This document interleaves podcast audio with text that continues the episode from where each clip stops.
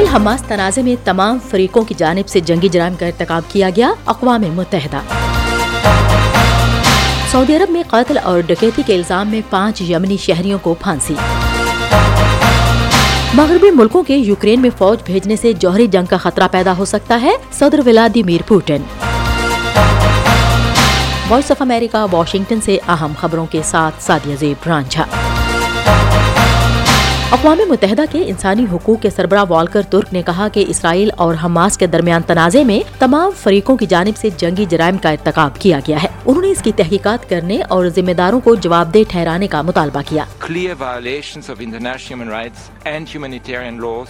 Including war crimes and possibly other crimes under international law, have been committed by all parties. والکر ترک نے Geneva میں اقوام متحدہ کی انسانی حقوق کونسل کو بتایا کہ بین الاقوامی انسانی حقوق اور قوانین کی خلاف ورزیاں تمام فریقوں کی جانب سے کی گئی ہیں جن میں جنگی جرائم اور ممکنہ طور پر بین الاقوامی قوانین کے تحت دیگر جرائم شامل ہیں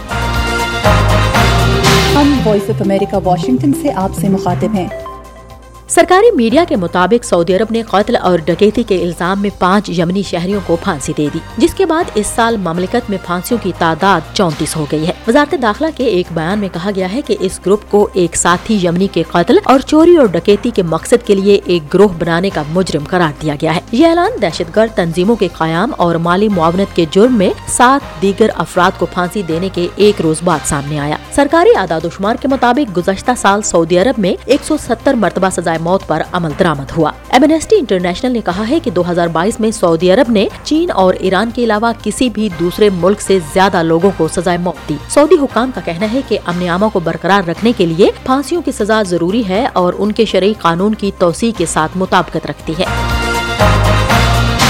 صدر ولادیمیر پوٹن نے مغربی ملکوں کو خبردار کیا ہے کہ اگر وہ یوکرین میں لڑنے کے لیے اپنی فوج بھیجتے ہیں تو اس سے جوہری جنگ کا خطرہ پیدا ہو جائے گا۔ انہوں نے کہا کہ ماسکو کے پاس مغرب میں اہداف کو نشانہ بنانے کے لیے ہتھیار موجود ہیں۔ پارلیمنٹ اور ملکی اشرافیہ کے دیگر ارکان سے خطاب کرتے ہوئے پوٹن نے اپنے اس الزام کو دہرایا کہ مغرب روس کو کمزور کرنے پر تلا ہوا ہے۔ انہوں نے کہا کہ مغربی رہنما یہ نہیں سمجھتے کہ روس کے اندرونی معاملات میں ان کی مداخلت کتنی خطرناک ہو۔ ہو سکتی ہے۔ پوٹن نے کہا کہ مغربی ملکوں کو یہ سمجھ لینا چاہیے کہ ہمارے پاس ایسے ہتھیار بھی ہیں جو ان کی سرزمین پر اہداف کو نشانہ بنا سکتے ہیں۔ پوٹن کے اس بیان پر تاحال مغرب کا رد عمل سامنے نہیں آیا۔ ہم وائس آف امریکہ واشنگٹن سے آپ سے مخاطب ہیں۔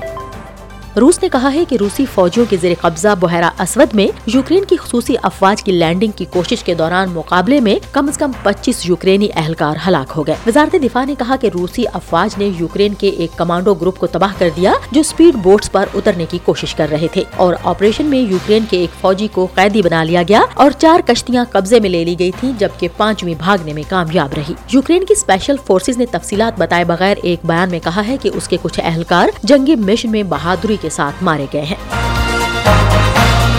صدر جو بائیڈن اور سابق صدر ڈونلڈ ٹرمپ دونوں آج امریکہ، میکسیکو سرحد کا علیحدہ علیحدہ دورہ کر رہے ہیں۔ امکان ہے کہ نومبر میں ہونے والے صدارتی انتخابات میں بارڈر سیکیورٹی اس مہم کا اہم مسئلہ ہوگی۔ واشنگٹن میں بارڈر سیکیورٹی قانون سازی کے مباحثوں کا مرکز رہی ہے کیونکہ بائیڈن انتظامیہ نے یوکرین اور اسرائیل کے لیے نئی فنڈنگ کے ساتھ سیکیورٹی پیکج پر زور دیا ہے۔ ریپبلکنز نے خاص طور پر ایوان نمائندگان میں بل میں سرحدی حفاظتی اقدامات کو شامل کرنے کی وکالت کی ہے۔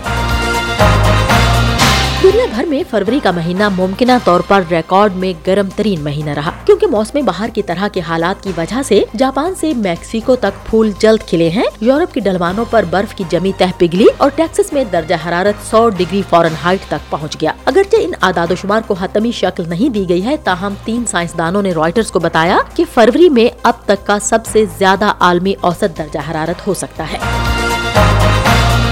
اور ہمارے بلٹن کا وقت یکم مارچ سے تبدیل ہو رہا ہے۔ آپ ہمارے نیوز بلٹن کل سے مقامی وقت کے مطابق شام پانچ، چھ اور سات بجے سن سکیں گے۔ مزید خبروں اور اپڈیٹس کے لیے وزٹ کیجیے ہماری website Urdu V O A dot com. میں ہوں سادیہ زبران جھا اور ایڈیٹر تھی بہجت جلانی